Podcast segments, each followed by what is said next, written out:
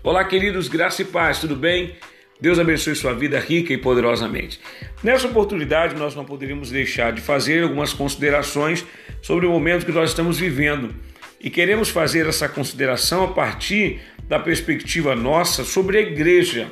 Como a igreja deve encarar esse momento tão crucial, esse momento tão triste que todo mundo está vivendo.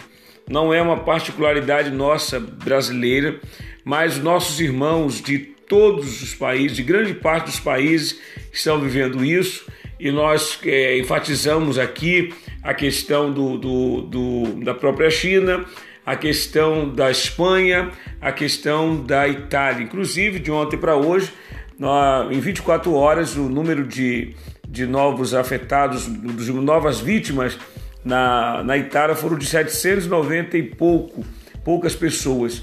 Em 24 horas morreram 790 e poucas pessoas.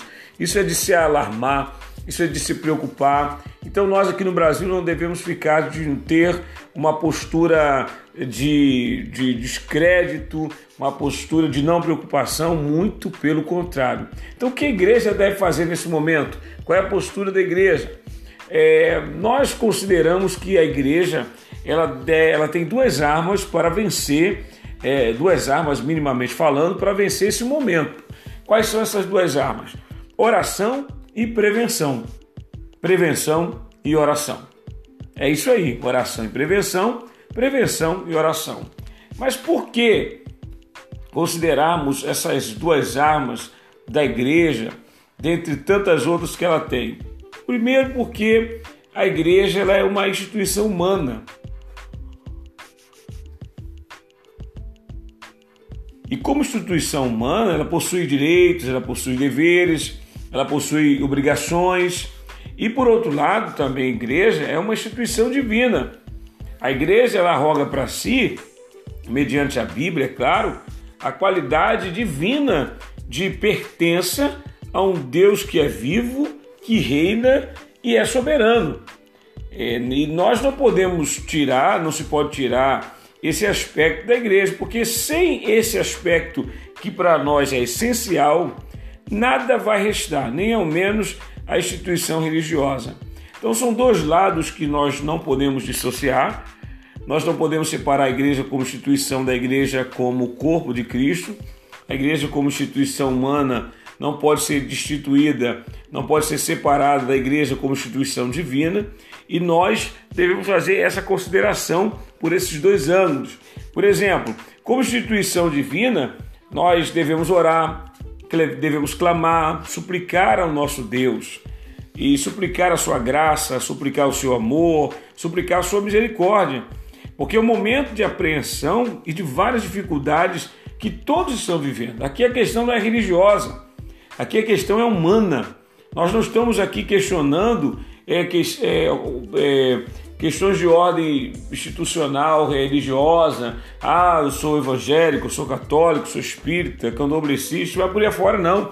A ênfase do momento é a ênfase humana, é o ser humano, independente de questão religiosa. Sendo que, como igreja, né, e aí eu tenho que ver assim a perspectiva religiosa, não posso responder por, por nenhum outro segmento religioso, mas pelo meu, que eu faço parte como cristão evangélico, eu posso sim falar. Nós temos que essa responsabilidade de instituição divina de orar ao Senhor, clamar, pedir a Deus que Deus nos, nos ajude no Brasil.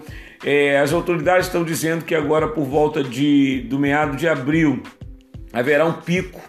Então, como igreja, instituição divina, nós devemos orar orar, clamar ao Senhor, rogar ao Senhor, nos fazer valer de recursos bíblicos que, que a igreja já se fez presente, né, já, já, já utilizou, é, e colocar a, à disposição nossa e atuarmos dessa forma. Por exemplo, a oração, o jejum, né? Fazemos verdadeiras campanhas de oração e disseminar esta, estas campanhas de oração, conclamar a todos que orem, que jejuem, que clamem ao Senhor em prol dessa, desse momento que nós estamos vivendo, orando, é claro, pelo Brasil e não deixando de orar pelo mundo. É responsabilidade da igreja, como instituição divina, orar por todo mundo. Onde tem ser humano, nós estamos orando pedindo que Deus tenha misericórdia. E por outro lado, também, e por fim, cabe à igreja, ou seja, a nós, né, é, a, também o lado institucional, o lado social humano da coisa.